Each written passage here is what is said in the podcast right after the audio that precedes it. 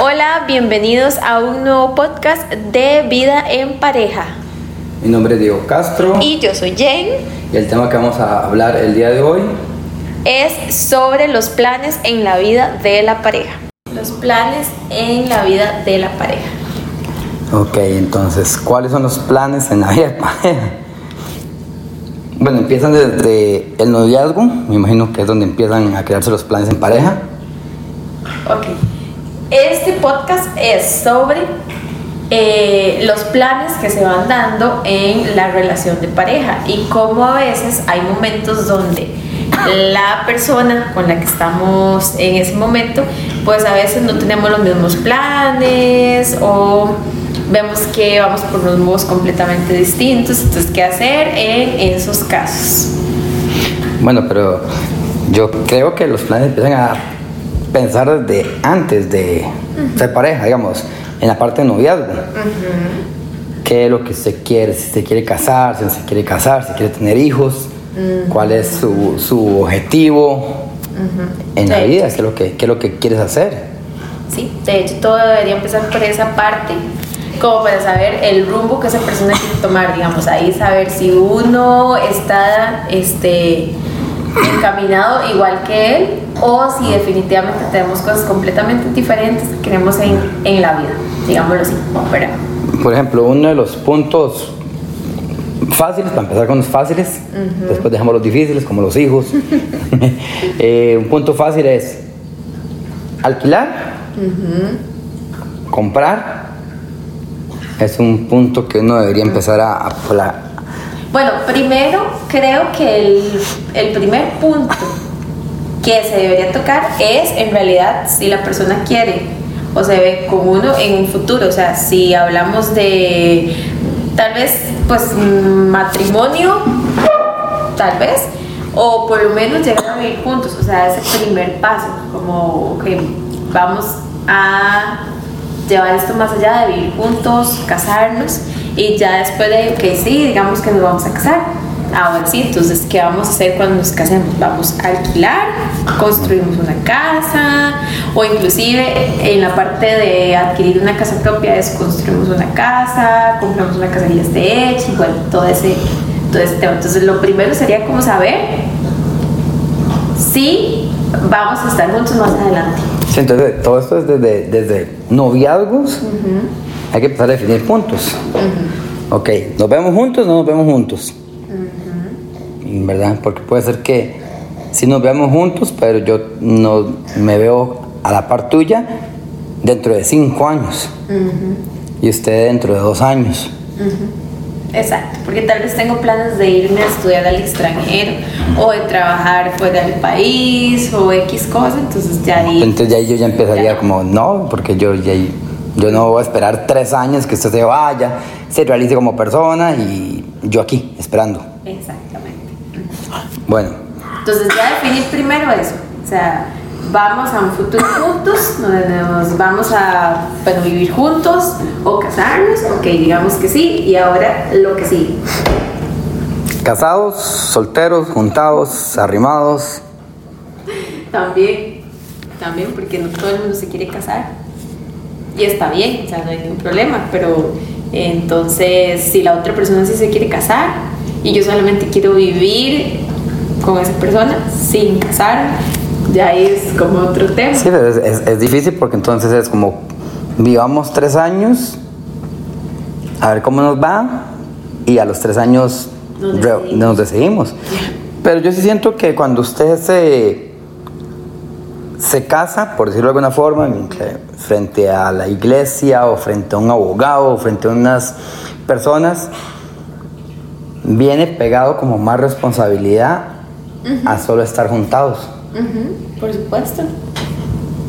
Hay, eh, hay más responsabilidad porque, no sé, siento como que usted a la hora de, de com- de comprometerse ante Dios, ante la familia, ante un notario, las cosas se, se sienten diferentes, porque igual, si usted y yo nos juntamos, al final nos vivimos en una casa y ya, pero si hay un papel de por medio, aunque significa un papel, siento que es como más Hay más compromiso, tal vez.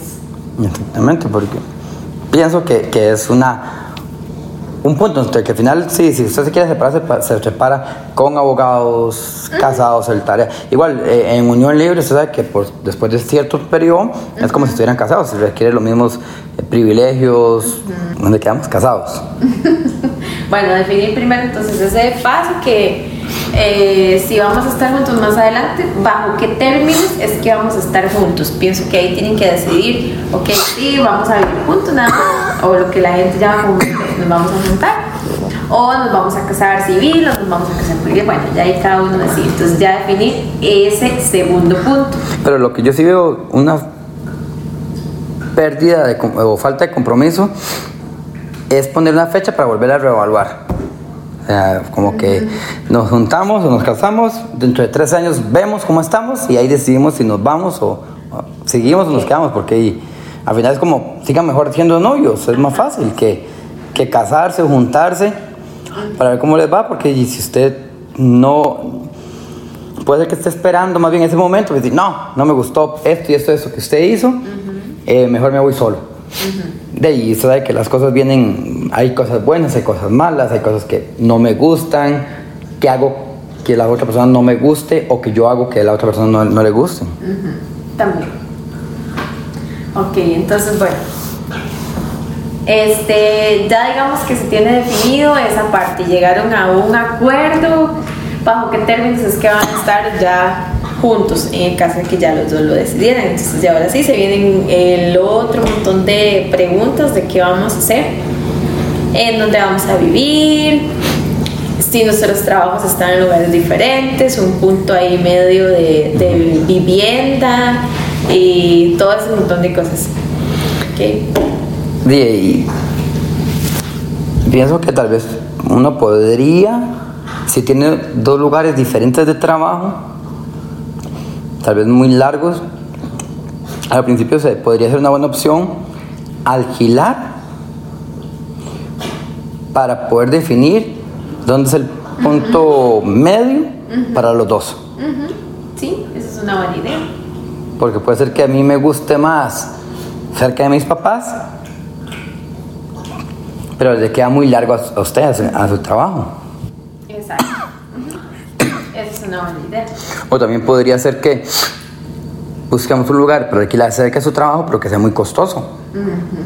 Porque usted trabaja en un- una zona donde el alquiler es muy costoso. Entonces usted decide, trabaja cerca, pero eh, trabajar cerca me nos cuesta pasar de un alquiler de 200 mil a 400 mil a 500 mil. O a mí no me gustaría vivir en un residencial por, por el espacio. el ambiente o quieras vivir en un terreno aparte. Pues eso también es como parte complicada de qué vamos a hacer. Como digamos, cuando nosotros queríamos, eh, bueno, usted quería vivir en Casas Vita. Es que, bueno, les comento, es que yo, yo quería vivir en Casas Vita porque en ese momento estaba soltero Ajá. y para mí se me hacía muy fácil. Era la Guasima. En la Guasima, Cuando sí. iban a hacer el proyecto en la Guasima. Que habíamos ido a ver la casa y la. Vale, que no construimos ahí. Pero, pero, pero digamos, por ejemplo. Vale, que yo no quise vivir. Sí, pero ahí. digamos, en ese momento, tal vez como yo no me veía, o no me veía como obteniendo su dinero, por decirlo de alguna forma, o que se aportara, yo decía, para mí solo en este momento es muy fácil pagar la cuota de 500 dólares. Entonces yo Porque sé yo que... todavía estudiante, entonces sí, Entonces, de, para ese momento para mí era una buena opción porque yo sabía que, que eran 500 dólares de, de prima Ajá. apenas y 500 dólares por mes. Entonces yo decía, es algo que yo sí podría pagar solo. Y obviamente la publi- había mucha publicidad en ese momento. Eh, el- la casa, la única casa que hicieron, por cierto, se veía bonita. O sea, al final se veía bonita. Estaba muy bonita, sí, estaba linda la casa. Pero la ventaja fue, y eso nos salvó, porque si no usted estuviera embarcado, Y sin casa. y sin casa, y sin plata y sin nada, fue que yo no quería vivir bajo ese esquema de, de condominio y de todas las casas iguales y una casa a la par de la otra. Bueno, yo no quería vivir así, entonces eso nos ayudó a que no nos fuéramos a Sí. vivir ahí. Igual nunca nos fuéramos a vivir ahí. Sí, sí, pero también era como, tal vez que uno se va a influenciar por... Pero en ese momento fue. eh, todavía éramos muy jóvenes. Obviamente no estábamos en planes de casarnos porque yo todavía estudiaba, entonces no. Pero aún así fue como un como una discusión porque usted quería vivir ahí y yo no quería vivir ahí, entonces ya ahí era como no. Sí, pero por lo mismo, porque yo para mí se me hacía muy fácil pagar una cuota fija de por vida y que le vendían a usted que, que las casas, que le vendían que estaba cerca de la pista, que su clase club, que su piscina, que su... Entonces al final, de, tal vez por eso le engancha. Al final usted sabe que la piscina usted la va a usar No, una vez. Perdida, tal vez cuando van sus amigos. Al principio sí, pero mentiras, que usted no tiene tiempo. Usted no va a querer llegar a las 8 de la noche a meterse a la piscina cuando va a querer llegar a dormir.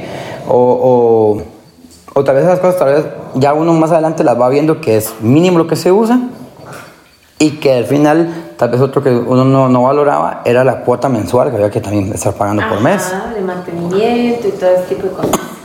Que, que ya ahora ya uno más grande dice, ok, yo estoy pagando una cuota de mantenimiento de 50 mil por una piscina, de para eso pago la clase de piscina. Voy a ir a, a tal balneario y pago el mes, el mes de piscina y después el otro mes pago el mes de, de tenis o de golf o lo que sea. Ok, entonces esas son como cosas importantes que uno tiene que ir discutiendo. En realidad en la relación pues van saliendo los temas Eh, y uno va pasando como por esas etapas donde le toca tocar esos puntos y de en algún punto también discutir, ¿verdad? ¿Qué es lo que vamos a hacer? ¿Qué es lo que va a pasar? Pero que ese es uno de los tantos temas de los que hay que resolver en los planes que hoy tenemos como pareja.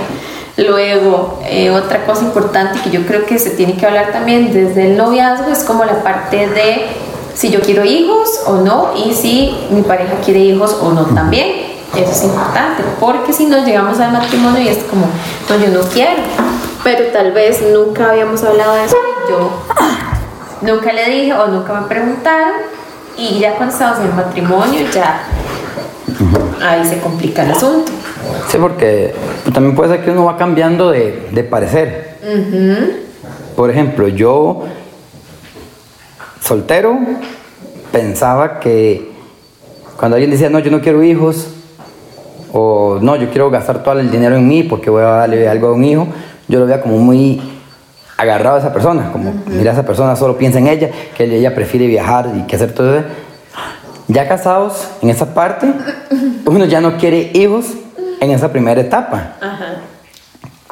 Porque uno dice, bueno, con el dinero que gano apenas voy justo, todavía quiero pasear más, quiero viajar más, a la casa le faltan muchas cosas que hacer, un hijo es mucho gasto, estudio, universidad, eh, ahorita por los horarios de trabajo uno no sabe en qué momento podría uno tener el hijo para disfrutarlo.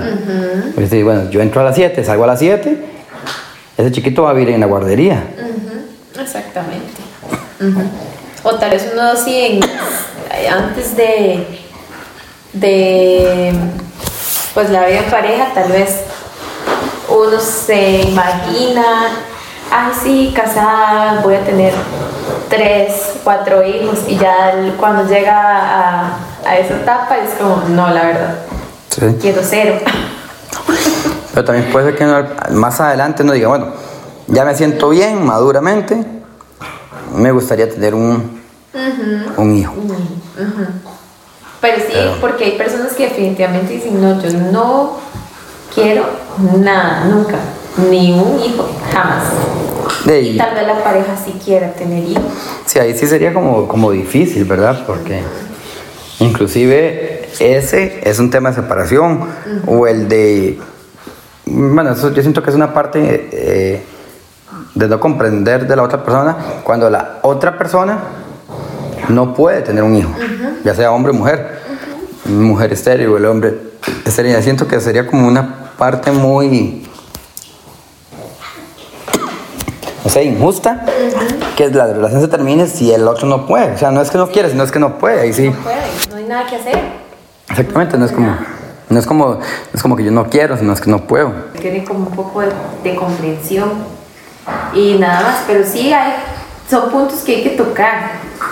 Que hay que hablarlo en algún momento antes de, antes de irnos a vivir juntos o antes de casarnos o de lo que sea, o de juntarnos. Este, son cosas que sí hay que sentarse y hablar. Sí, igual lo de la casa. Si hacemos casa, bueno, ya quedamos en que alquilar o hacer. Y si se puede hacer, ¿dónde se hace? Donde se hace, porque eh, si ya la persona tiene pues un terreno, o hay que comprar terreno, pero igual si tiene terreno, ¿dónde queda ese terreno? Para saber si ahí se puede hacer la casa, Porque- nos queda bien. Porque eso es. Sé que. Obviamente uno no, no, no, no quiere pensar en mal, pero sí uno debería, desde el principio, hacer como un documento legal que, ok, vamos a hacer la, la casa en el terreno de Allende. Si pasa algo, la mitad es mío. ¿Cómo se va a hacer? Ese papel no lo hicimos nosotros. ¿Ah? No, pero se firmamos y ya, ya por haber firmado ya la mitad suyo, dijo. Sí, pero son como, como, No se hace un. Ay, como. ¿Qué es lo que hacen los. Eh, los famosos? Y se me olvidó. Ah, que lo Un mío- contrato prenupcial. Sí, pero lo mío es mío y lo mío, y lo suyo es suyo y lo mío. Ajá. Ah, sí, sí. Sí, ellos sí hacen eso porque es de sus fortunas y sus propiedades y demás, pero es, es demasiado, ¿verdad? Sí, sí, pero bueno. Es que no, no es que uno piense en mal, pero no sé, si al final no es tan descabellada la idea, porque uno al principio dice, uy, eso es súper malo, que no sé qué y no sé cuánto, pero usted no sabe si esa otra persona en real- realmente tiene un, un motivo oculto. Porque tal vez usted dice, ok, sí, eh, sí me ayudó o no me ayudó, porque también puede ser que usted se esfuerce mucho en un proyecto suyo, personal, y la otra persona no se esfuerce por ese proyecto, y que si llega una separación, las dos van a tener parte. Digamos, voy a poner ejemplo, digamos que en el caso mío, toda la vida fui un empleado. No es que sea malo, pero fui un empleado de un salario normal, trabajé en una fábrica toda la vida y me gustó. Y puede ser que usted eh, se montara su negocio, se trasnochara, se capacitara, trabajara más horas que yo, obviamente, porque yo iba a trabajar de mi horario, de 6 a 2 de la tarde, y después de eso ya no más. Y usted al final invirtió más tiempo porque su horario era de 6 a 9 de la noche. Y usted logró hacer crecer su negocio y que al final yo diga, ok, por todo ese esfuerzo suyo, Me tiene que reconocer a mí que nunca hice nada, tal vez. Entonces, al final- no, no, no es tan descabellado como uno pensaría, porque uno dice, ya, y sí, sí, sí, si se esfuerza uno, el otro no tiene que por qué tener beneficio de lo que el otro se esforzó. Eso sí es cierto. Y si se van a esforzar igual, de ahí tal vez sí, pero y hacer como algo de, en el mismo, no sé, contrato. O inclusive en el mismo proceso, de que, ya yo, que yo ahora ya, ya, ya se le está yendo tan bien, que entonces yo voy a renunciar y yo me voy a quedar en las labores de la casa. Pero entonces yo ya estoy dando mi, mi, mi aporte. Aporte al lugar. Exactamente, no estoy, no estoy trabajando, pero estoy trabajando en la casa para poder que sea es igual. Si uno tuviera hijos, sería como más fácil cuantificarlo, digamos. Voy a dejar de trabajar yo, Para cuidar a los niños y todo, todo lo que implica eso. que es muy común ahora, que el que gane menos en la, en la relación va a tener que cuidar la- la- los hijos. O sea, ya no es como que antes era la mamá, porque la mamá puede ser que le vaya muy bien Ajá, económicamente.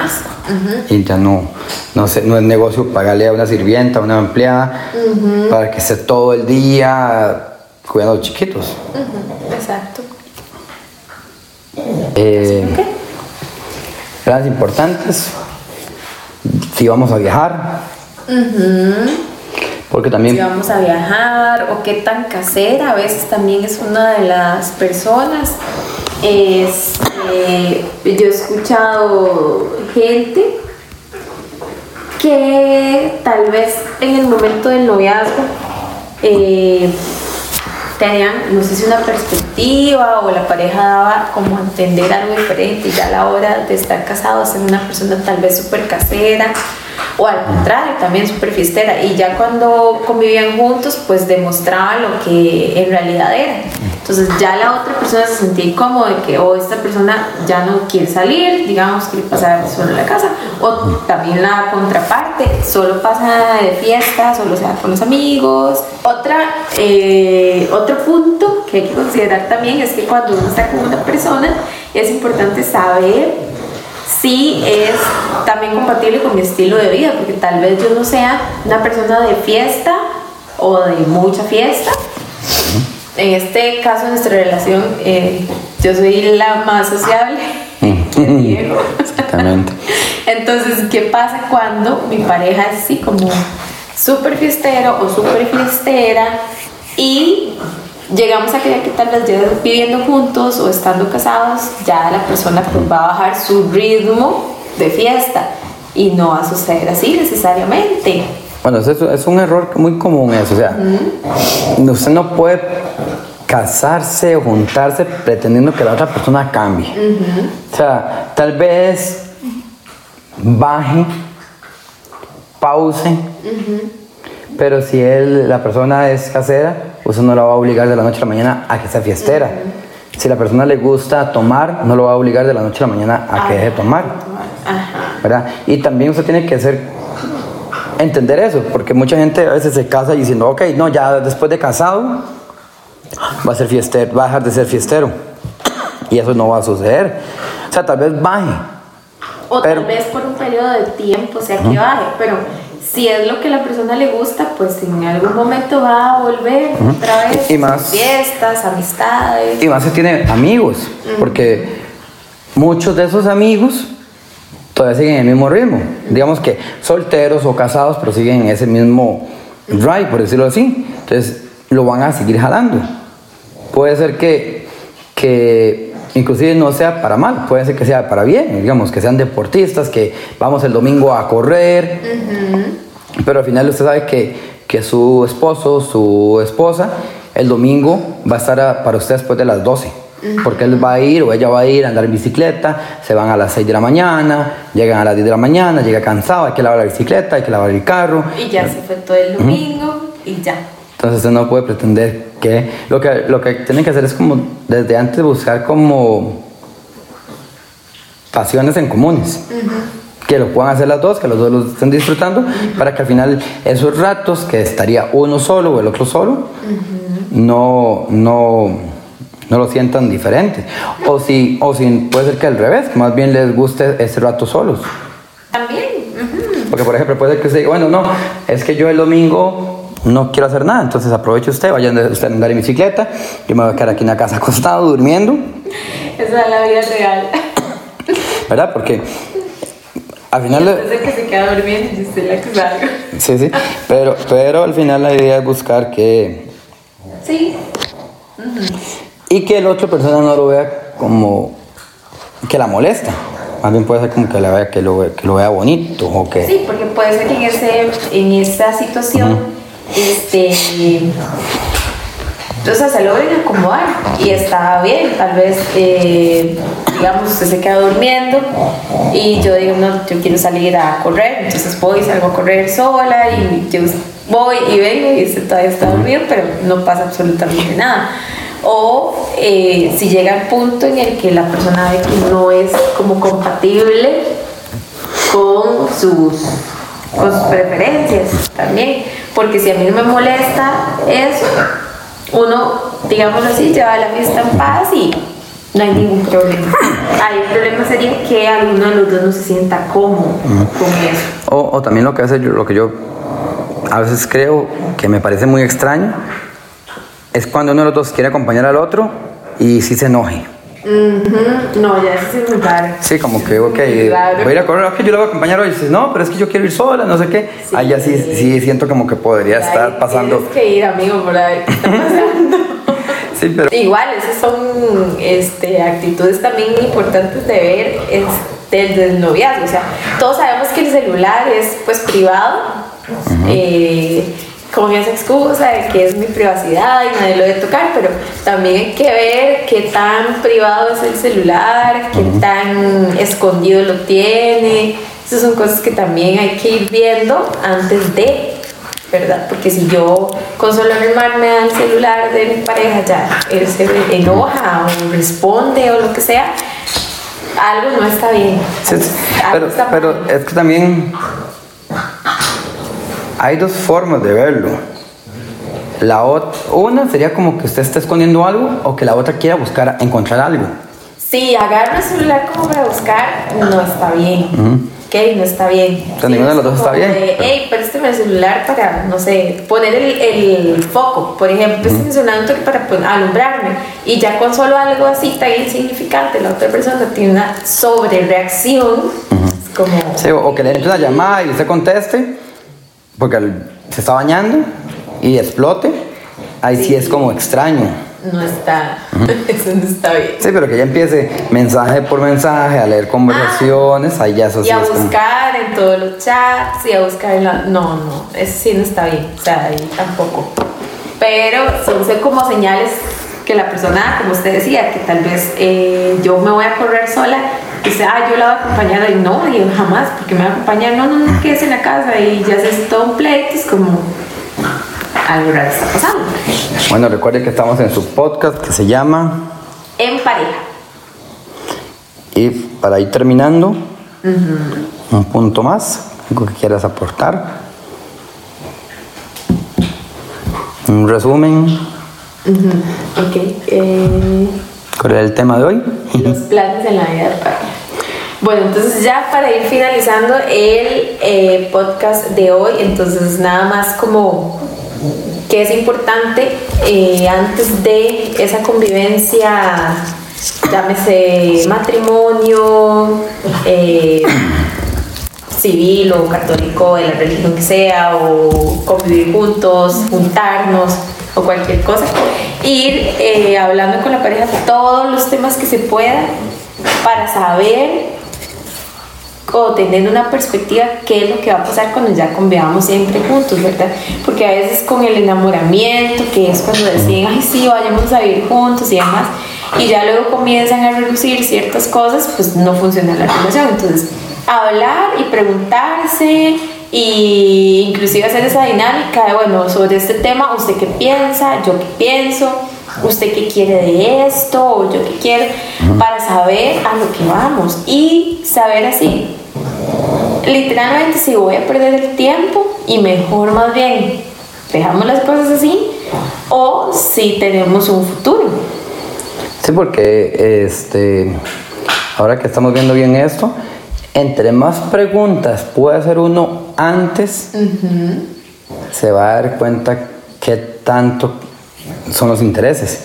Y aunque sea cansado, uno dice, bueno, qué necio usted estarme preguntando que dónde íbamos a vivir, que si vamos a comprar carro, que cuántos perros vamos a tener. Pero al final, todas las preguntas son menos de las que vamos a tener que hacer ya en pareja. Porque, vamos a ver, ahorita estamos preguntando que cuántos perros vamos a tener. Ya en pareja hay que preguntar eso. ¿Y quién, dónde lo vamos a tener? ¿Qué vamos a tener? Si vamos a tener perros, gatos, eh, otro animal, que cuántos perros, de qué raza. Al final son las mismas preguntas, pero por dos o por tres. Y eh, al final hay que buscar como un punto intermedio donde los dos tengamos gan- ganar y ganar o perder y perder. ¿Qué es perder y perder? De yo quería tres perros, usted no quería perros, buscamos un perro. Y ya. Pero si yo le doy el perro, eh, si, me, si compramos el perro, yo tengo que ceder en que ya no voy a poder tener un cuarto para poder jugar videojuegos. ¿Me entiendes? Esas cosas que al final son. Importantes. Hablarlas antes de tiempo, antes de que suceda. Bueno, chiquillos y chicas, buenas noches. Mi nombre es Diego Castro Y yo soy Jamie y este es su podcast. en pareja. Hasta luego. Chao.